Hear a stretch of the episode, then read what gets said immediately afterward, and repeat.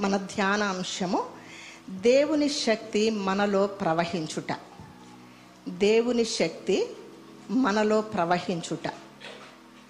దేవుడు శక్తిమంతుడు. ఆయన అద్భుతకరుడు ఆశ్చర్యకరుడు. ఆయన శక్తికి మించినటువంటి శక్తి ఈ లోకంలో ఎక్కడా కూడా లేదు మనకి తెలుసు. ఎందుకు అంటే ఆయన నోటి మాట చేత సృష్టిని సృష్టించగలిగినటువంటి దేవుడు. సృష్టిని శాసించగలిగినటువంటి దేవుడు. అంత మాత్రమే కాకుండా ఈ సృష్టిలో ఆయన ఏమి చేయాలని తలస్తూ ఉన్నారో ఆ విధంగా చేయడానికి సర్వాధికారము కూడా ఆయనలోనే ఉంది. ఆయన అంత గొప్ప శక్తివంతుడయ్యుండి ఆ శక్తిని మనకు ఇవ్వడానికి ఏమాత్రము వెనుదీయడం లేదు కాబట్టి ఎలా ఆ శక్తిని మనలో ప్రవహింప చేస్తారు అని ఈ దినాన్న మనం కొంచెంసేపు ధ్యానించుకుందాం. నిజంగా ఆయన శక్తిని జ్ఞాపకం చేసుకుంటే ఆయన ఆకాశాన్ని ధ్యానతో కొలిచినటువంటి దేవుడంట. మరలా భూమిలోని మట్టంతటిని కూడా కొలపాత్రలలో ఎత్తగలిగినటువంటి దేవుడంట. పర్వతములను తూనికలో పెట్టుకొని తూయగలిగినటువంటి దేవుడు. అంత మాత్రమే కాదు సముద్రాలలో మహాసముద్రాలలో ఉన్నటువంటి జలనంతటిని కూడా మూట కట్టగలిగినటువంటి దేవుడు అని యష్యా గ్రంథం నలభైవ అధ్యాయంలోను ప్రోవెబ్స్ థర్టీయత్ చాప్టర్లోను ఎంతో స్పష్టంగా వ్రాయబడి ఉన్నట్లుగా మనందరికీ తెలుసు. ఇటువంటి శక్తి కలిగినటువంటి దేవుడు ఆయన కలిగినటువంటి శక్తిని ఆయనలో మాత్రమే ఉంచుకోవడానికి చూడలేదు. ఆ శక్తిని ఆయన రూపంలో సృష్టించబడినటువంటి మనందరికీ కూడా ఇవ్వడానికి మనలో ప్రవహింప చేయడానికి మాత్రమే ఆయన ఇష్టపడుతున్నట్లుగా ఈ దినాన మనతో మాట్లాడుతూ ఉన్నారు. ముఖ్యంగా ఎలా ప్రవహిస్తుంది? ప్రవాహము అనగానే ఒక నీరు ప్రవహిస్తూ ఉంటుంది. పోనీ అనారోగ్యంగా ఉన్నటువంటి బిడ్డలకు సెలైన్ ఎక్కిస్తూ ఉంటే అది నరాలలోనికి సెలైనో లేకపోతే బ్లడ్డో ప్రవహించటాన్ని మనము గమనిస్తూ ఉంటాం. కానీ దేవునిలో ఉన్నటువంటి అతీతమైనటువంటి శక్తి మనలో ప్రవహించాలి అంటే కూడా ఒక వెసులుబాటును ప్రభువారు దేవుడు మనకి చూపించారు. నిజముగా ఇక్కడ ఈ యొక్క జ్ఞానము ఆయన జ్ఞానము మితిలేనిది ఆయన అగోచరుడు అని యోగు గ్రంథంలో ఒక మాట అంటారు హీఈస్ ఎక్సలెంట్ ఇన్ పవర్ ఇంకా ఆయన యొక్క శక్తికి మించినటువంటి శక్తి ఎక్కడా కూడా లేదు అని ఆయన ముప్పై ఏడవ అధ్యాయము ఇరవై మూడవ వచనంలో తెలియచేస్తూ ఉన్నారు యోబు. అయితే ఈ దినాన్న ఆ శక్తిని పొందుకోవాలి అని తలంచేటటువంటి మనందరిలో కూడా శక్తిని ఇవ్వడానికి ఆయన సమర్థుడుగా ఉన్నారు.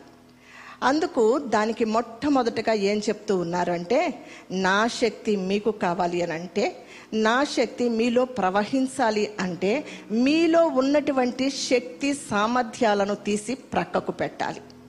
నేను చెప్పినటువంటి మాట మీకు అర్థమై ఉండొచ్చు. మనలో కూడా కొన్ని శక్తి సామర్థ్యాలు ఉంటాయి నేను అనేటటువంటి శక్తి కావచ్చు నాకేంటి అనేటటువంటి శక్తి కావచ్చు నేను కూర్చొని తినగలను అనేటటువంటి మాటలాడే శక్తి కావచ్చు నాకున్నటువంటి ఆస్తిపాస్తులు ఇంత అనేటటువంటి శక్తి కావచ్చు విద్య ఉద్యోగాలు కావలసినటువంటి ఘనత ఆధిక్యతలు ఇవన్నీ కూడా ఒక వ్యక్తిలో ఉన్నటువంటి శక్తిని లోపల పెట్టుకొని ఉన్నంత వరకు కూడా దేవుని యొక్క శక్తి మనలో ప్రవహించటానికి కష్టమైపోతుంది. అందుకే ముందు ఈ దినాన్న మనలో ఏ శక్తి అయితే ఉందో నేను అనేటటువంటి స్వభావంతో కూడినటువంటి దాన్ని ప్రక్కకు పెడితే దేవాది దేవుడు మనకు ఆయన శక్తి చేత ఈ లోకంలో ఎలా జీవించాలో నేర్పించేటటువంటి దేవుడు మన దేవుడు. అయితే ఈ యొక్క శక్తి రెండు రకాలుగా దేవుడు మనకివ్వటానికి ఇష్టపడుతూ ఉన్నారు. తండ్రి అయిన దేవుడు ప్రియుడైనటువంటి యేసుక్రీస్తు ప్రభుని ప్రియ కుమారుడైనటువంటి యేసుక్రీస్తు ప్రభుని ఈ లోకానికి పంపింది ఎందుకో తెలుసా? ఆయన నుండి ప్రతి మానవుడు కూడా దూరమైపోయి దుష్టత్వంతో నడుస్తూ ఉన్నటువంటి వేళ నశించిపోయేటటువంటి జనాన్ని రక్షించటానికి క్రీస్తు ప్రభువారు ఈ లోకానికి పంపబడ్డారు. ఆయన పంపబడి ఉన్నటువంటి ఆ పరిచర్య విధానాన్ని కొనసాగించినటువంటి ముప్పై మూడున్నర సంవత్సరాలలో కూడా ఆయన రెండు రకాల శక్తులను మన జీవితాలలో ప్రవేశపెట్టాలి అనేటటువంటిది మొట్టమొదటి ఉద్దేశం. మొట్టమొదటిది సిలువ శక్తి. రెండవది పునరుద్ధన శక్తి. ఆయన వచ్చుట ద్వారా మాత్రమే ఈ లోకంలో ఆయన పడినటువంటి శ్రమల ద్వారా మాత్రమే ఈ సిలువ శక్తిని మనం పొందుకుంటున్నాం. ఈ సిలువ మరణము తరువాత ఏ విధంగా అయితే ఆయన పునరుద్ధానుడై తండ్రి యొద్దకు వెళ్ళారో ఆ విధమైనటువంటి శక్తిని మనము పొందుకోవాలి అన్న ఉద్దేశంతోనే పునరుద్ధాన శక్తిని కూడా మనము ఎదుట చూపించి వెళ్ళినట్లుగా మనము గమనిస్తాం. ఇక్కడ మనం ఒక రిఫరెన్స్ చూసుకుందాం. మనందరికీ సుపరిచితమైనటువంటి వాక్య భాగము. కొరింతీలకు వ్రాసిన మొదటి పత్రిక మొదటి అధ్యాయము పద్దెనిమిదవ వచనమును చదువుకున్నట్లయితే సిలువను గూర్చిన వార్త నశించుచున్న వారికి వెరితనము కానీ రక్షింపబడుచున్న మనకు దేవుని శక్తి. మరలా చదువుతున్నాను. ఇక్కడ టూ కేటగిరీస్ ఆఫ్ పీపుల్ ఉన్నట్లుగా కనబడుతూ ఉంది. ఒకటి నశించిపోతున్నటువంటి జనాంగం. రెండవది రక్షించబడుచున్నటువంటి జనాంగం. మనకి తెలుసు కో కొల్లలుగా ఉన్నారు లోకములో. అయితే ఎక్కువ శాతం నైంటీ ఫైవ్ పర్సెంట్ మొదట ఉన్నటువంటి జాబితాలో చేర్చబడినట్లుగా మనం గమనిస్తాం. రెండవదిగా గమనించినట్లయితే రక్షించబడుచున్నటువంటి మనకు. పైన ఉన్నటువంటి కేటగిరీ ఎవరు నశించిపోతూ ఉన్నారు అని అంటే మనం ఒక్కటే మాట చెప్తాం. లోకంలో ఉన్నటువంటి వారందరూ కూడా క్రీస్తు ప్రభుని రక్షకునిగా స్వీకరించకుండా ఉన్నటువంటి వారందరూ కూడా నశించిపోతున్నారు అని చెప్తాం. కానీ కరెక్టే. అది కూడా వాస్తవమే. కానీ దేవుని మందిరంలోనికి వచ్చి దేవునిని ఆరాధిస్తున్నాము అని చెప్పుతూ కూడా నశించిపోయే కేటగిరీలో కొందరున్నారు అని వాక్యం మనకు స్పష్టంగా తెలియపరుస్తూ ఉంది. ఎవరెవరున్నారు ఆ కేటగిరీలో అని మనం జ్ఞాపకం చేసుకుంటే తిమోతికి వ్రాసిన రెండవ పత్రిక తిమోతి వ్రాసిన రెండవ పత్రిక మూడవ అధ్యాయము ఐదవ వచనం. Second Timothy third chapter fifth verse. పైకి భక్తి గల వారి వలె ఉండియు దాని శక్తిని ఆశ్రయించని వారునయ్యుందురు ఇట్టి వారికి విముఖుడవయ్యుండుము ఎవరంట వీరు? పైకి భక్తి కలిగినటువంటి వారు. దేవుని సన్నిధికి వస్తూ ఉన్నటువంటి వారే. ఉపవాస ప్రార్థనలో పాల్గొంటూ ఉన్నటువంటి వారుగా ఉండవచ్చు. ఇంకా అన్ని యాక్టివిటీస్లో కూడా చక్కగా వారి యొక్క ఇన్వాల్వ్మెంట్ ఉంటూ ఉండుండవచ్చు. కానీ దేవుని యొక్క శక్తిని ఆశ్రయించకపోతే ఈ దినాన్న మనం నేర్చుకునేది దేవుని శక్తి మనలోనికి ప్రవహించాలి అనని ఇక్కడ చేరి ఉన్నటువంటి ప్రతి ఒక్కరము కూడా ఆశించాలి. అటువంటి శక్తి ద్వారా మాత్రమే నడిపించబడితే మాత్రమే పరలోక రాజ్యము అని కూడా మనకి చివరికి తెలియపరచబడుతూ ఉంటుంది. పైకి భక్తి కలిగిన వారుగా ఉంటారు కానీ చేసే పనులన్నీ చేస్తూ ఉంటారు. ఏదో దేవుని ఎదుట కనబడదాము అన్నట్లుగా వస్తూ ఉంటారు. దేవుని సేవకులు ఎదుట విశ్వాసులు ఎదుట భక్తిగా కనబడే జీవితాలు కానీ దేవుని యొక్క శక్తి వారిలో ఉండదు. దేవుని యొక్క ప్రభావము వారిలోనికి వెళ్ళదు. దేవునితో అనుసంధానము చేయబడేటటువంటి జీవితాలతో వారు ఉండరు. అది ఒక కేటగిరీ అయితే రెండవ కేటగిరీని బట్టి మనం జ్ఞాపకం చేసుకుంటే యష్యా గ్రంథము ఇరవై తొమ్మిదవ అధ్యాయము పదమూడవ వచనములో చెప్తాడు భక్తుడు. పెదవులతో నన్ను ఘనపరచుదురు కానీ వారి హృదయము నాకు దూరముగా ఉన్నది. ఎంతమంది అండి చక్కగా పాటలు పాడతారు. ఆరాధన ఆరాధిస్తారు. కానీ ఆ ఆరాధన హృదయము అంతరంగములో నుంచి ప్రభువుకు వినబడిందా? పెదవులలో నుండి మాత్రమే బయటికి వచ్చిందా? స్వపరీక్ష చేసుకోవాలి. దేవుని సన్నిధిలో ఉన్నామంటే ప్రజెన్స్ ఆఫ్ మైండ్ ఏ విధంగా ఉంటూ ఉంది. మనం ఇక్కడే ఉంటాం కానీ కొన్నిసార్లు ఇంటి దగ్గరో ఫ్రెండ్స్ దగ్గరో ఎక్కడెక్కడో మన మనసు తిరిగి వస్తూ ఉంటుంది. అటువంటి భక్తి జీవితము దేవుని ఎడల భక్తి జీవితంగా కనబడకపోవచ్చు. ఎందుకంటే పెదవులతో ఆరాధిస్తూ ఉంటారు. కానీ హృదయము లోపల నుండి వారికి వారు ఆరాధించేది ఏమాత్రము కూడా ప్రభు వారు చూడలేకపోతూ ఉన్నారు. ఇది కూడా దేవుని సంఘంలో ఉన్నటువంటి వారు చేసేటటువంటి పనే. మరలా మూడవ కేటగిరీని మనం గట్టి చూసుకున్నట్లయితే చూడండి కొరెంతీలిక వ్రాసిన పత్రిక మొదటి పత్రిక పదిహేనవ అధ్యాయము పంతొమ్మిదవ వచనాన్ని చదువుతూ ఉన్నాను.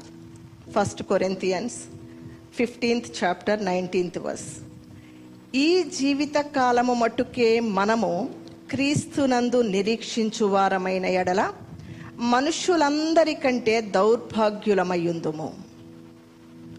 ఈ జీవిత కాలము మటుకే కొందరి యొక్క భక్తి రక్షించబడి కూడా ఎంతవరకు ఉంటుంది అంటే ఈ లోకములో మనకి కావలసిన వాటన్నిటిని బట్టి కూడా దేవుని దగ్గరికి వెళ్ళి పొందుకుందాం. కానీ దానిని బట్టి ప్రభు ఏమంటున్నారో తెలుసా? ఈ జీవిత కాలము వరకు మాత్రమే నీవు క్రీస్తునందు విశ్వాసం ఉంచినట్లయితే ఎవరికంటే లోకములో ఉన్నటువంటి వారందరికంటే దౌర్భాగ్యులమైపోతాము అని సెలవిస్తూ ఉన్నారు. ఏంటి ఇది? కొంతమంది దేని కొరకు వస్తారు దేవుని సన్నిధికి? వారికి ఉన్న కష్టాలు తీర్చబడాలి. వారి ప్రార్థన ఆలకించబడి వారి యొక్క పరిస్థితులన్నింటినీ గృహాలలో చక్కపరచబడాలి. వారి బిడ్డల వివాహాలు కావాలి. ఇంకా ఇంకా గృహాలు కొనుక్కోవాలి. ఇటువంటి వాటన్నిటిని మాత్రమే మనసులో పెట్టుకొని వచ్చేటటువంటి వారిని ప్రభు ఏమని సంబోధిస్తున్నారు అంటే దౌర్భాగ్యులు అని సంబోధిస్తూ ఉన్నారు. కొన్ని చోట్ల ఎటువంటి గాస్పుల్ వినపడుతూ ఉందంట? ప్రాస్పారిటీ గాస్పుల్ అభివృద్ధి. మీకు ఎప్పుడు చూసినా మీ కుటుంబ అభివృద్ధి. మీ యొక్క సంఘంలో అభివృద్ధి కావాలా? మీ జీవితంలో అభివృద్ధి కావాలా? మీ యొక్క ఉద్యోగంలో అభివృద్ధి కావాలా? బిడ్డల అభి ఎడ్యుకేషన్లో అభివృద్ధి కావాలా? ఇదంతా కూడా దేవుడు ఇస్తాడు కానీ దాని వరకు మాత్రమే మన దృష్టిని కేంద్రీకరించుకుంటే దౌర్భాగ్యులం అయిపోతాము ప్రాస్పారిటీ గాస్పుల్ ఒకటి హీలింగ్ గాస్పుల్ ఒకటి. మీరు రెండే మా చర్చికి మీరు బాగైపోతారు. కరెక్టే దేవుడు బాగు చేసేవాడే శక్తివంతుడే. కానీ దానికి మాత్రమే పరిమితమైపోతే దౌర్భాగ్యులమైపోతాం. ఇక్కడ మూడు కేటగిరీస్ చూడబడినటువంటి వారందరూ చూ చూస్తే లోకములో నశించిపోతున్నటువంటి వారు కాదు సంఘములో ఉన్నాము అనుకుంటూ కూడా ట్రాక్ తప్పినటువంటి అనుభవాలలోనికి వెళ్ళిపోయినటువంటి వారు. ఇంకా కొంతమంది చూడండి రక్షించబడతారు చక్కటి సంఘానికి అనుబంధం కలిగి ఉంటారు కానీ ఆచారాలు పద్ధతులు లోక సంబంధమైనటువంటి వాటిలో పాల్గొనటం విడిచిపెట్టగా దేవుని నామానికి ఎంతో అవగాహనతను తీసుకుని వచ్చేవారు ఉంటారు. పితృ పారంపర్యంచారమైనటువంటి ప్రవర్తన వ్యర్థ ప్రవర్తనను ప్రవర్తిస్తూ దేవునిని గాయపరిచే అనుభవాలలోనికి వెళ్ళిపోతారు. ఇప్పుడు నశించిపోయేటటువంటి వారు ఎక్కువ మంది అయితే మరి రక్షించబడుచున్నటువంటి మనకు చూడండి ఆ మాటలో ఎంత అంతరార్థం ఉందో ఒకసారి గమనిద్దాం. రక్షించబడుచున్నటువంటి మనకు దేవుని శక్తి. రక్షణ అనేటటువంటిది మనం బాప్తిస్మము ద్వారా ఒక్క దినములో సంపాదించుకున్నటువంటిది కాదు. ఆ దినాన్న రక్షణ పొంది ఉన్నట్లయితే నీ జీవితాంతం వరకు లేకపోతే మన జీవితాంతం వరకు లేకపోతే ప్రభు వారు మధ్యాకాశానికి మనల్ని కొనిపోవటానికి వచ్చే సమయం వరకు కూడా మన రక్షణ కంటిన్యూ చేయవలసిందే. ప్రజెంట్ కంటిన్యూస్ రక్షించబడిన అని రాయలేదు.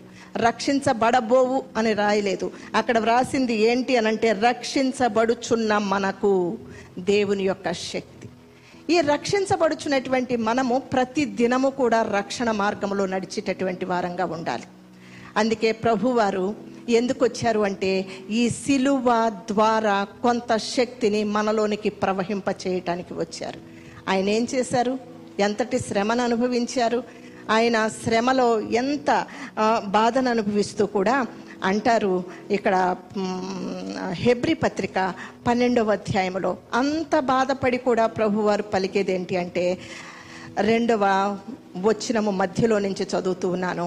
ఆయన తన ఎదుట ఉంచబడిన ఆనందము కొరకై అవమానమును నిర్లక్ష్యపెట్టి సిలువను సహించి అని ఉంది దేని కొరకు ఆయన శ్రమ పొందారంట? దేని కొరకు ఆయన సిలువ మరణాన్ని పొందారు అంట? దేని కొరకు అవమానాన్ని భరించారు అంటే ఆయన ఎదుట ఉంచబడినటువంటి ఆ యొక్క బహుమానము కొరకు ఆనందము కొరకు మాత్రమే. ఏముంచబడింది ఆయన ఎదుట? ఆయన పరలోకం నుండే దిగి వచ్చారు కదా. విడిచిపెట్టకూడనటువంటి భాగ్యమని ఎంచుకొనక దాసుని రూపాన్ని దాల్చి లోకంలోనికి వచ్చినటువంటి దేవునికి మరలా తిరిగి వెళ్ళి తండ్రి యొక్క కుడిపార్శ్వమున కూర్చోవడం ఆనందం మాత్రమేనా? అదేనా ఆయనకి ఇవ్వబడేటటువంటి బహుమానము? అది ఎట్లయినా హండ్రెడ్ పర్సెంట్ ఆయనకు ఉన్నట్లే. కానీ ఎందుకో తెలుసా?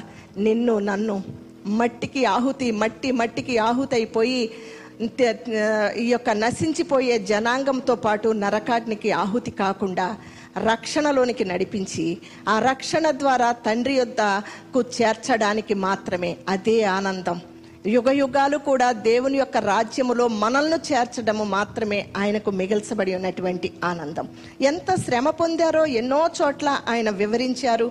ఈ శ్రమల దినాలలో కూడా మనం జ్ఞాపకం చేసుకుంటూనే ఉంటాం. కానీ యషయా గ్రంథము యాభైవ అధ్యాయములో ఎటువంటి శ్రమ ద్వారా ఆయనకు ఒక ఆయన మనకు ఒక మాదిరి నేర్పించారు. అంటే యాభైవ అధ్యాయము ఆరవ వచనాన్ని చదువుతూ ఉన్నాను. కొట్టువారికి నా వీపును అప్పగించి తిని వెంట్రుకలు పెరిగివేయు వారికి నా చెంపలను అప్పగించి తిని ఉమ్మివేయు వారికిని అవమానపరచు వారికిని నా ముఖమును దాచుకొనలేదు. చూడండి ఎంతటి భయంకరమైనటువంటి దుస్థితి ఆయన అనుభవించి మన కొరకు ఈ ఉన్నతమైనటువంటి రక్షణను సమకూర్చారు. ఈ ఉన్నతమైనటువంటి శక్తిని మనలోనికి ప్రవహింప చేయాలని ఆశపడుతూ ఉన్నారు. అంత మాత్రమే కాక యాభై ఒకటవ అధ్యాయము చివరి వచ్చినము చివరి మాటలోనికి చూసినట్లయితే ఇరవై మూడు. నీవు నీ వీపును దాటువారికి దారిగా చేసి నేలకు దాని వంచితివి కదా. ఏం చేశారు ప్రభు మన కొరకు? ఆయన వీపును దాటేటటువంటి వారికి ఒక దారిగా బ్రిడ్జిగా చేశారు. ఎందుకు? నీవు నేను ఈ పాప లోకములో నుండి పరిశుద్ధుడైనటువంటి తండ్రి యొద్దకు నడిచిపోవడానికి. అందుకే నేనే మార్గమును నా ద్వారా తప్ప ఎవరునూ తండ్రి యొద్దకు రాలేరు అని చెప్పినటువంటి దేవుడు. ఈ దినాన్న ఆయనైతే శిలువ మరణాన్ని పొందారు. మరి మనము ఆయన శక్తిని పొందుకోవాలి అనంటే ఈ శిలువ శక్తిని మనం ఎలా సంపాదించుకుంటాం? అందుకే ప్రభువారి సువార్తలన్నిటిలో కూడా ఒకే ఒక మాట చెప్పబడింది ఏంటి అని అంటే ఎవడైనాను నన్ను వెంబడింపవాలేనంటే. చూడండి ఒక్క చోట చదువుకుందాం. మత్తయి సువార్త పదహారవ అధ్యాయము. ఇరవై నాలుగవ వచ్చినాన్ని చదువుతూ ఉన్నాను. అప్పుడు యేసు తన శిష్యులను చూచి ఎవడైనను నన్ను వెంబడింపగోరిన ఎడల తన్ను తాను ఉపేక్షించుకుని తన సిలువనెత్తుకొని నన్ను వెంబడింపవలెను. ఇందులో త్రీ పాయింట్స్ ఉన్నాయండి. ఉపేక్షించుకోవాలి. ఉపేక్షణ అంటే మనల్ని మనము రిక్తులముగా చేసుకోవాలి. తగ్గించుకోవాలి. ముందే చెప్పుకున్నాం కదా మనము మన యొక్క సమస్తాన్ని తీసి ప్రక్కన పెడితే మాత్రమే దేవుని యొక్క శక్తి మనలోనికి ప్రవహిస్తుంది అని అటువంటి రీతిలో మనకున్నటువంటి ప్రతి మే మంచి కార్యాలను లేకపోతే ఉన్నతమైనటువంటి స్థితిగతులను లెక్కించక ఉపేక్షించుకొని తన సిలువ ఇక్కడ ప్రతి ఒక్కరికి ఒక సిలువ ఇవ్వబడుతూ ఉంది. ఏంటి ఆ సిలువ? ఒక చెక్క సిలువ మనకి ఇవ్వ ఇవ్వబడిందా? కాదు. సిలువ అనగానే శ్రమలకు సాదృశ్యం. ఈ సిలువ ఖచ్చితంగా దేవుని బిడ్డలమైనటువంటి మనందరము కూడా మోసుకుంటూ ప్రతిదినము వెంబడించాలి. ఒక్క రోజు అని చెప్పలేదు. ఇక్కడ చూస్తే ప్రతిదినము ప్రతిదినము వెంబడించాలి అని చెప్తున్నాడు.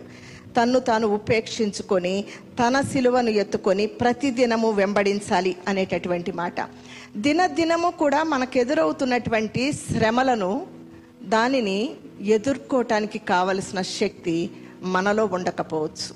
కానీ మనము సేవిస్తున్నటువంటి దేవుని ద్వారా శక్తిని మనలో ప్రవహింపచేసేటటువంటి స్థితిని పొందుకుని ఉంటాం. అందుకే ప్రభువారు ఆ యొక్క సమయాన్ని ముగించుకొని వెళుతూ శిష్యులతో కూడా చెప్తూ ఉంటారు. అక్కడ ఉన్నటువంటి ప్రజలతో చెప్తూ ఉంటారు. మీరు శ్రమలు అనుభవింపక తప్పదు. అయినను ధైర్యము తెచ్చుకొనుడి. నేను లోకమును ఏ విధంగా జయించానో మీరు కూడా లోకాన్ని లోకంలో ఉన్న పాపాన్ని లోకంలో ఉన్న ప్రతి పరిస్థితిని దాటుకొని ఈ శ్రమలను సహించి వెళ్ళిపోవాలి అని అంటే మీరు కూడా ఈ లోకంలో శ్రమ అనుభవింపక తప్పదు అని యోహాన్ స్వార్త పదహారవ అధ్యాయం ముప్పై మూడవ వచనం సెలవిస్తూ ఉంది. ఇంకా అక్కడ ఉన్నటువంటి శిష్యులను కూడా ఆయన సంబోధిస్తూ నేను ఇంకా కొన్ని దినాలలో పస్కా పండుగ ద్వారా నేను ఒక అర్పణగా అర్పింపబడి వెళ్ళిపోతూ ఉన్నాను అని చెప్పుతూ కూడా వారిని ఏ విధంగా బలపరిచారో తెలుసా? అక్కడ అపోస్తుల కార్యముల గ్రంథము పద్నాలుగవ అధ్యాయము ఇరవై రెండవ వచనంలో మీరు ఈ లోకములో అనేక శ్రమలను అనుభవించి దేవుని రాజ్యములో ప్రవేశించాలి. మీకు శ్రమలు లేకుండా నేనే శ్రమను అనుభవించి ఈ లోకములో నుంచి వెళ్ళిపోయానని ఎక్కడా చెప్పల. ఈ సిలువ అనేటటువంటి అనుభవము మనం పొందుకుంటేనే ఆ సిలువలో ఉన్నటువంటి శక్తిని మనం పొందుకోవాలి అంటే మనకు ఎదురవుతున్న ప్రతి సమస్య ప్రతి వ్యతిరేకత ప్రతి అవమానము వాటన్నిటిని కూడా దేవునిని బట్టి దేవునితో ఉంటూ మనము ఎదుర్కొనే అనుభవాల్ని పొందుకోవడానికి ప్రభువారు మనల్ని ట్రైన్ చేస్తూ మనల్ని నడిపిస్తూ ఉన్నటువంటి అనుభవం. అందుకే ప్రతి విశ్వాసి ప్రతిదినము ఎదురయ్యేటటువంటి శోధనలు. కొంతమంది విశ్వాసులకు ఎదురైతే శోధన ఎదురైతే ఆ శోధనలో తప్పిపోయి ప్రభువుని విడిచిపెట్టే అనుభవంలోనికి వెళ్ళిపోతారు. ఆ శోధనలో ఇంకా జారిపోయేటటువంటి అనుభవము. దేవుని అందు విశ్వాసమును సన్నగిల్లేటటువంటి అనుభవంలోనికి వెళ్ళిపోతారు. కానీ నిజ విశ్వాసి. చిట్ట చివరి వరకు దేవునితో నడుస్తూ ఆ యొక్క రక్షణను కంటిన్యూ చేసుకుంటూ కొనసాగించుకుంటూ దేవుని రాజ్యములో మనము చేర్చబడాలి అంటే ఇది ఆత్మ సంబంధమైనటువంటి పోరాటం. స్పిరిచువల్ వార్ఫేర్లో ప్రతి విశ్వాసి నడవవలసిందే. నేను నడవను అంటే ఆ శ్రమలో ఆ యొక్క సిలువలో ఉన్నటువంటి శక్తిని పొందుకోలేము. ఆ సిలువలో ఉన్నటువంటి శక్తి మనం పొందుకోలేకపోతే రేపటి దినాన్న పునరుద్ధాన శక్తిని మనం పొందుకోలేకపోతాం. కాబట్టి ఇక్కడ ఆ యొక్క పరిస్థితులన్నిటిని కూడా ఎదుర్కోవాలి. కొన్నిసార్లు చిన్న పరిస్థితులనే తాళలేనటువంటి స్థితిగతులు వచ్చేస్తాయి. కృంగిపోయాము మేము అని మాట్లాడుతూ ఉంటారు. కృంగిన పరిస్థితి కానీ ఏమంటున్నాడు ప్రభు కృంగిన వారిని లేవనెత్తువాడను నేనే అని చెప్తున్నాడు. సొమ్మసిలిన వానికి బలాభివృద్ధిని శక్తిని అనుగ్రహించేటటువంటి దేవుడను నేనే అని చెప్తూ ఉన్నారు. నిజంగా మనం ఎంతగా శ్రమలను అనుభవిస్తూ ప్రభు వైపుకు చూస్తూ ఉంటామో అంత శక్తి చేత ప్రభు మనల్ని నింపేటటువంటి దేవుడు. అందుకే నా జీవితంలో జరిగినటువంటి చిన్న ఇన్సిడెంట్ని మీ ముందుంచి ముందుకు వెళ్ళాలని తలస్తూ ఉన్నాను. శ్రమలు అనగానే ఏదో కొంత బాధ ఎవరో నిందించటం అవమానపరచటం అవన్నీ చాలా తేలికైపోయినాయి మాత్రమే. కానీ కొన్నిసార్లు వచ్చే పరిస్థితులను ఎదుర్కోవాలి అనంటే దేవుని యొక్క శక్తి మనలోనికి ప్రవహించి ఉంది నేను ప్రవహింప చేశాను అని ప్రభు వారు మనకి తెలియపరచడానికి కొన్ని సిచ్యువేషన్స్లో మనల్ని నిలవబెడుతూ ఉంటారు. గత రెండు సంవత్సరాల క్రితం నాకు ఒకే ఒక తోబుట్టు అయినటువంటి అబ్రహం మంచి సేవకుడు పెద్ద సంఘం కానీ ఒకే దినాన్న అది పునరుద్ధాన దినం ఇంకా తెల్లవారితే ఆ యొక్క జూమ్ కాల్ ప్రేయర్స్ జరిపించవలసినటువంటి సమయం. కానీ ఉదయాన్నే టీవీ పెట్టేటప్పటికెల్లా వారు ఉన్నటువంటి బిల్డింగ్ ఆ యొక్క అగ్నికి ఆహుతైపోయింది. కానీ ఆ టైంలో కూడా నేను బైబిల్ తీసుకొని చదువుతూ ఉంటే ప్రసంగి గ్రంథం మూడవ అధ్యాయము పదకొండవ వచనం ద్వారా ప్రభు నాతో మాట్లాడారు. మాట్లాడి నన్ను ధైర్యపరిచారు. కొంచెం సేపట్లో వారిరువురి మరణ వార్త వినపడింది. అయినప్పటికీ కృంగిపోకుండా నిలవబెట్టగలిగినటువంటి దేవాది దేవునికి నేను ఎంతగానో కృతజ్ఞురాలను. అప్పటికే ఆయన శక్తిని నాలో ఉంచారు కాబట్టి ఆ పరిస్థితులన్నిటిలో నుండి కూడా నిలవబడటానికి దేవుడు శక్తినిచ్చాడు. చిన్న చిన్న వాటికే తట్టుకోలేక ఏంటి అని ప్రభుని ప్రశ్నించే అనుభవాలలోనికి వెళ్తారు. లేకపోతే కుటుంబాలలో అసమాధానంగా ఉండే జీవితాల్లోనికి వెళ్తారు. లేకపోతే ఎదురుగా వచ్చి మాట్లాడేటటువంటి వారి యొక్క మాటలకు రియాక్ట్ అవుతూ ఉంటారు. కానీ ఇటువంటి కాకుండా మనం చూసుకునేటటువంటిదే ఆత్మ సంబంధమైనటువంటి పోరాటంలో పోరాడే అనుభవము. కాబట్టి మనం ఒక వ్యక్తిని చూసినట్లయితే పేతురు ఆ పేతురు పన్నెండు మంది శిష్యులలోనే ఒక శిష్యుడు. అయితే ఈ పేతురు అంతకుముందు క్రీస్తు ప్రభు వారి యొక్క మరణ పునరుత్నముల కంటే ముందు ఆయన తొందరపాటు కలిగినటువంటి వ్యక్తి. అవును కదా? చాలా తొందరపాటు. ఏ మాటకైనా తొందరపాటే పేతురు నీవు నన్ను ప్రేమిస్తున్నావా? అని ఒక్కసారికి సరైనటువంటి జవాబిచ్చాడేమో కానీ తర్వాత రెండవసారి మూడవసారి ఎంతగా వ్యసనపడ్డాడో మనకు ఆ లేఖనం తెలియజేస్తూ ఉంది. తర్వాత అదే పేతురు అబద్ధమాడాడు మూడు సార్లు. మూడు సార్లు ప్రభువు శిష్యుడే ప్రభుతో మూడున్నర సంవత్సరాలు అన్ని చోట్లకు తిరిగి వచ్చినటువంటి వాడే తన వృత్తిని కూడా విడిచిపెట్టినటువంటి వాడే కానీ ఏం చేశాడు? తను తొందరపడి అబద్ధమాడాడు. మూడవదిగా చూస్తే కోపం. కోపముతో పాపము చేయకూడదు. కోపము ఎంతవరకు మనుషులలో రావాలి అని అంటే ఒక పరిస్థితిని సరిచేయడానికి ఒక వ్యక్తికి డిసిప్లైన్ నేర్పించటానికి కొంతవరకు కోపం అవసరమే కానీ కోపపడుడి కానీ పాపము చేయకుడి అని దైవలేఖనం సెలవిస్తూ ఉంది. కోపం. ఆ కోపంతో ఏం చేశాడు గెత్సెమనే తోటలో? ఎదురుగా వచ్చి ప్రభువుని అప్ప అప్పకు అప్పగించడానికి తీసుకొని వెళ్ళడానికి వచ్చినటువంటి సైనికులలో మల్కు అనేటటువంటి వ్యక్తి యొక్క చెవిని నరికేసినటువంటి. అంటే హత్య చేయడానికి కూడా వెనుతీయలేదు ఎవరు ఈ వ్యక్తి? దేవునితో ఉన్నటువంటి వ్యక్తే? ఒక శిష్యుడే? నేను ఏదైనా చేస్తాను నీ కొరకు అని సవాలు చేసినటువంటి వ్యక్తే? కానీ ఏం చేశాడు అక్కడ? మూడు రకాల తొందరపాటు. తర్వాత అబద్ధం తర్వాత కోపం ఇవెవరన్నా మనలో ఉంటే మనం దేవుని యొక్క శక్తిని పొందుకోగలమా? ఒక్కసారి మీరే మిమ్మల్ని ప్రశ్నించుకోనండి. ఈ తొందరపాటు స్థితి.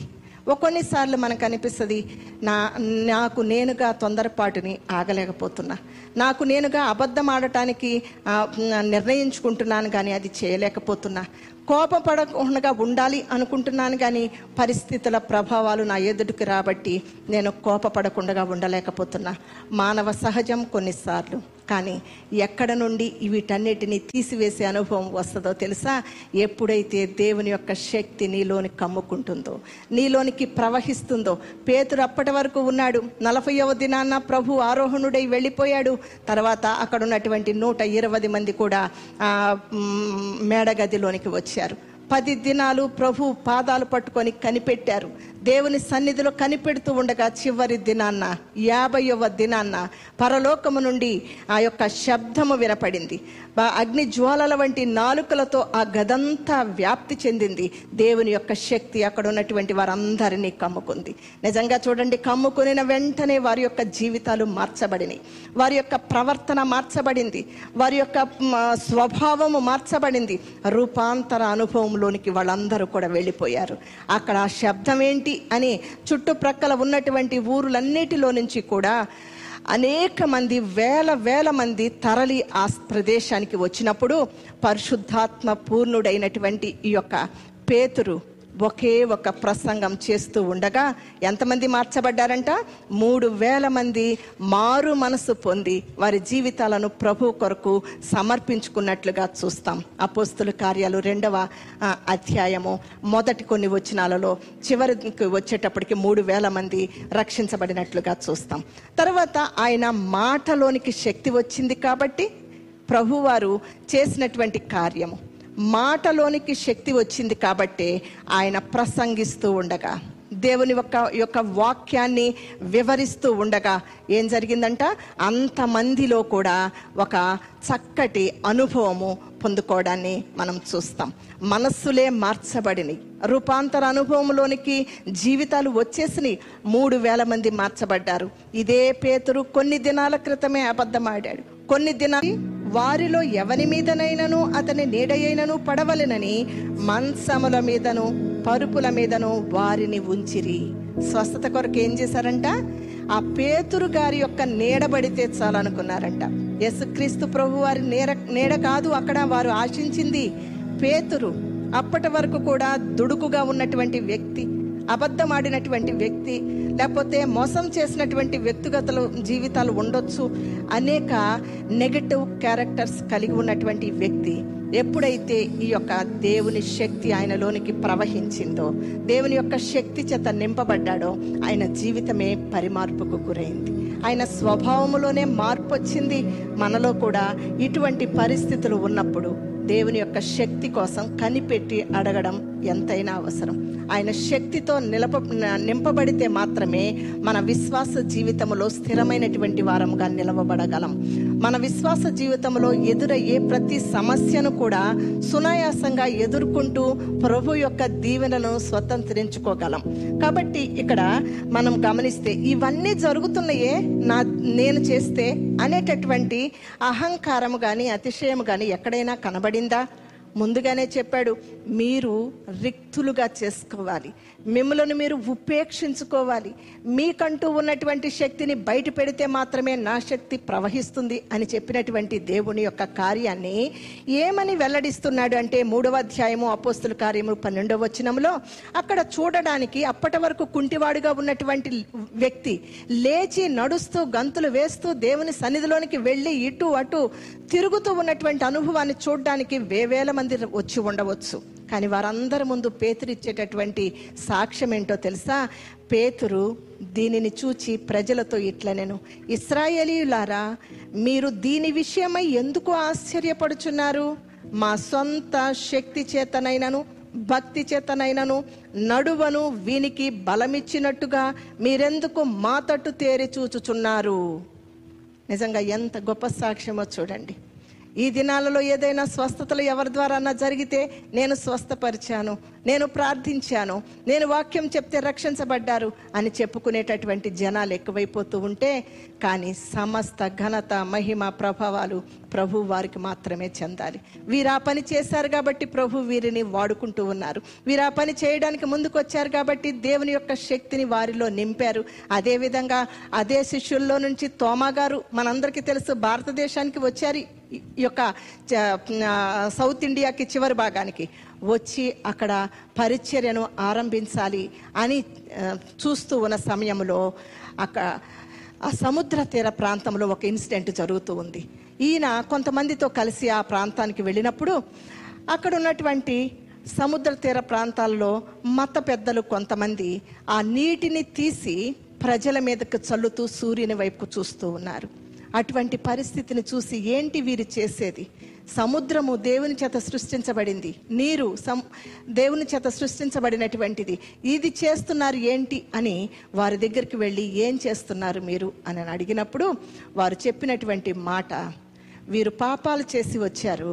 ఈ జలాలను వారి మీద చల్లినట్లయితే వారి పాపము నుండి వారు విముక్తులుగా చేయబడతారు. ఎంత బాధ అనిపించిందో ఈ యొక్క ఏసయ్య శిష్యుడైనటువంటి తోమాకి.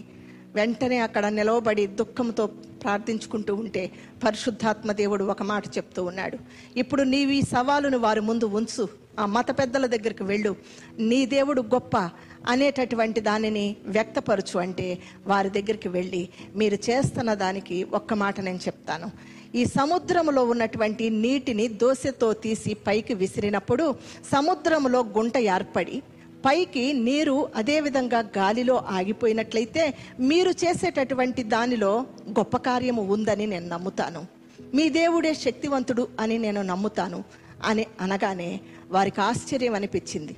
అది అసాధ్యము కదా? సాధ్యము కాదు. వరవడిగా ప్రవహించుచున్నటువంటి సముద్రము ఏ విధముగా దోశతో నీరు తీస్తే అక్కడ అవుతుంది? నీవు చేయగలవా అని వారు ప్రశ్నించినప్పుడు పరిశుద్ధాత్మ దేవుని యొక్క సహాయము ద్వారా ఆయన అక్కడ దోశతో నీరు తీయగానే అక్కడ గుంట ఏర్పడింది. దేవుని నామానికి మహిమ కలుగును గాక. హాలేలుయ దేవుని యొక్క కార్యాలు గొప్పవి. అవి పైకి విసిరి వేశాడంతే అది గాలిలో అవే నిలవబడినట్లుగా కూడా చూస్తాం. ఇది కట్టు కథ ఏమాత్రమో కూడా కాదు. ఇది నిజముగా జరిగినటువంటి కథ. ఆ దినాలలో అక్కడ ఉన్నటువంటి ఆ మతాధికారులు అనేక మంది కూడా రక్షించబడినట్లుగా మనము చూస్తాం. అయితే ఎంత గొప్ప దేవుడు ఇంత కార్యాలు మానవులతో చేపిస్తూ ఉన్నాడు అని అంటే అలనాడు ఆయన ఏ విధముగా శిలువ యొక్క శక్తిని ఈ లోకములో అనేకులకు ఇవ్వడానికి ఇష్టపడ్డాడో నశించిపోతున్నటువంటి వారందరికీ వెరితనముగా మార్చబడినప్పటికీ రక్షించబడుతూ రక్షణను కొనసాగుతున్నటువంటి మన జీవితాలలో అది దేవుని యొక్క శక్తిగా మార్చబడటం మనము చూస్తూ ఉన్నాం. రెండవదిగా గమనించినట్లయితే పునరుద్ధాన శక్తి. ఈ లోకములో ఈ యొక్క సిలువ శక్తిని ఎంతగా మనము అనుభవిస్తూ అంటే ఎప్పుడు అనుభవిస్తాం? శ్రమల ద్వారా అనుభవిస్తాం. అవమానాల ద్వారా అనుభవిస్తాం.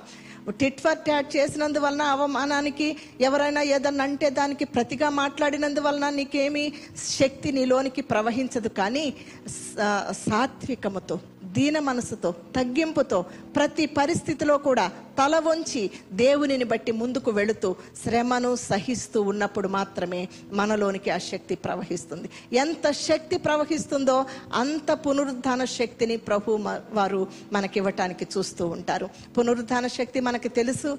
పునరుద్ధానమును జీవమును నేనే అని ప్రభువారు యోహాన్స్ వార్త పదకొండవ అధ్యాయము ఇరవై ఐదో వచనంలో తెలియపరుస్తారు. అందుకు యేసు పునరుద్ధానమును జీవమును నేనే. నాయందు విశ్వాసముంచువాడు చనిపోయినను బ్రతుకును. బ్రతి బ్రతికి నాయందు విశ్వాసముంచువాడు. ఎన్నటికి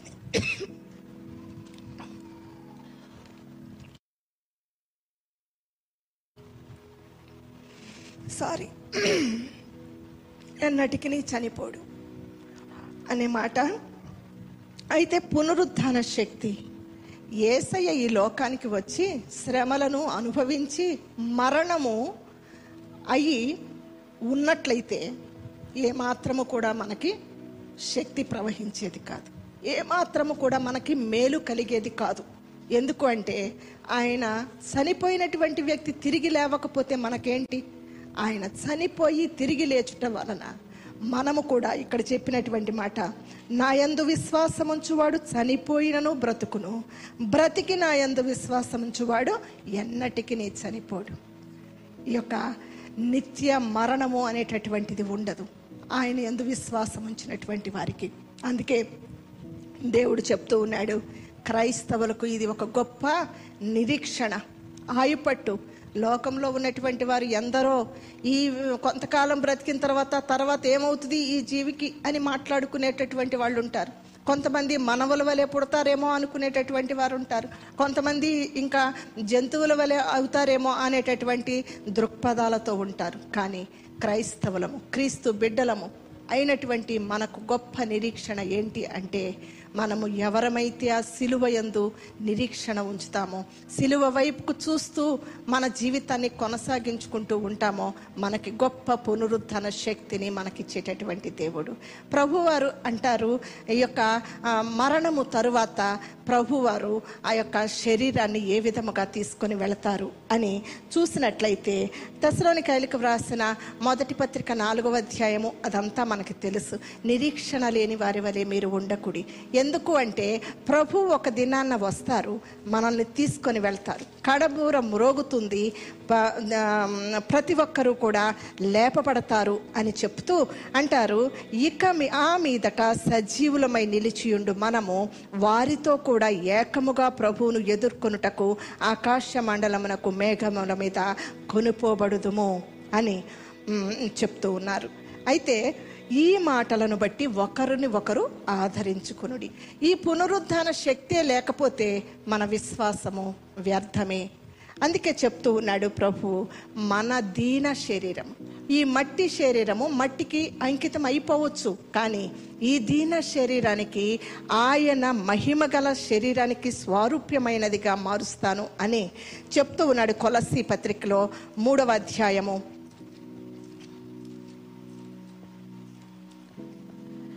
ఇరవై ఒకటవ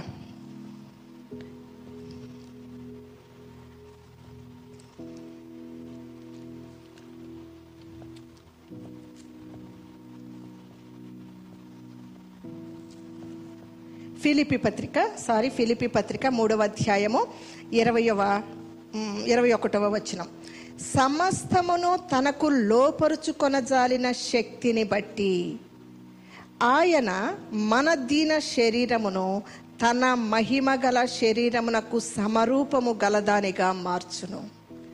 రక్తమాంసములు పరలోక రాజ్యమును స్వతంత్రించుకోలేవు. కానీ దేవుడు మనకిచ్చినటువంటి గొప్ప అర్హత ఏంటి అంటే మట్టికి మా శరీరము మట్టిగా మార్చబడినప్పటికీ మహిమ రూపమైనటువంటి ఆయన శరీరముగా మార్చటానికి ఈ దీన శరీరానికి ఆయన ఒక పోలికను ఏర్పాటు చేస్తున్నట్లుగా ఈ మాట మనకు తెలియపరుస్తూ ఉంది. మన జీవితాలలో ఈ పునరుత్థాన శక్తి పొందుకోవాలి అని అంటే ఈ లోకములో ఉన్నప్పుడే సిలువను మోసే అనుభవము. కొంతమంది సిలువను ధరిస్తారు కానీ భరించటానికి ముందుకు రారు.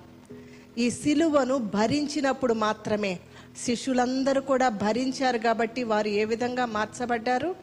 వారు హతసాక్షులుగా ముందుకు వెళ్ళడానికి కూడా వెనుతి అనేటువంటి స్థితిని వారు వెల్లడిపరిచారు లోకానికి. ఈ యొక్క పునరుద్ధానంలో ఉన్నటువంటి శక్తి ఎంతో అతీతమైనది. మన జీవితాలలో కూడా సిలువ శక్తిని పొందుకోవాలి. పునరుద్ధాన శక్తిని పొందుకోవాలి. ప్రకటన గ్రంథం ఇరవయో అధ్యాయంలో రెండు రకాల పునరుద్ధానాలను గురించి తెలియపరిచారు. ఇప్పుడు మనకు అది అవసరం లేదు. కానీ మనము మన యొక్క జీవితము పునరుద్ధానానికి లోను కావాలి అని అంటే ప్రభు వారు వచ్చినప్పుడు ఆకాశ మండలానికి మనము ఎత్తబడాలి అని అంటే మనము ప్రభు యొక్క రాకడ కొరకు సిద్ధపడే అనుభవంలోనికి వెళ్ళాలి అంటే సిలువ శక్తి ద్వారా సంధించబడుతూ ఉన్నప్పుడే పునరుద్ధాన శక్తి మనలోనికి పంపించి ఆయన మనలను సజీవులుగా లేకపోతే ఆ తర్వాత మరణమైనప్పటికీ ఆయన దగ్గరకు చేర్చుకునే అనుభవంలోనికి ప్రభువు తీసుకొని వెళ్తారు. ఎక్కడికి వెళ్తాం?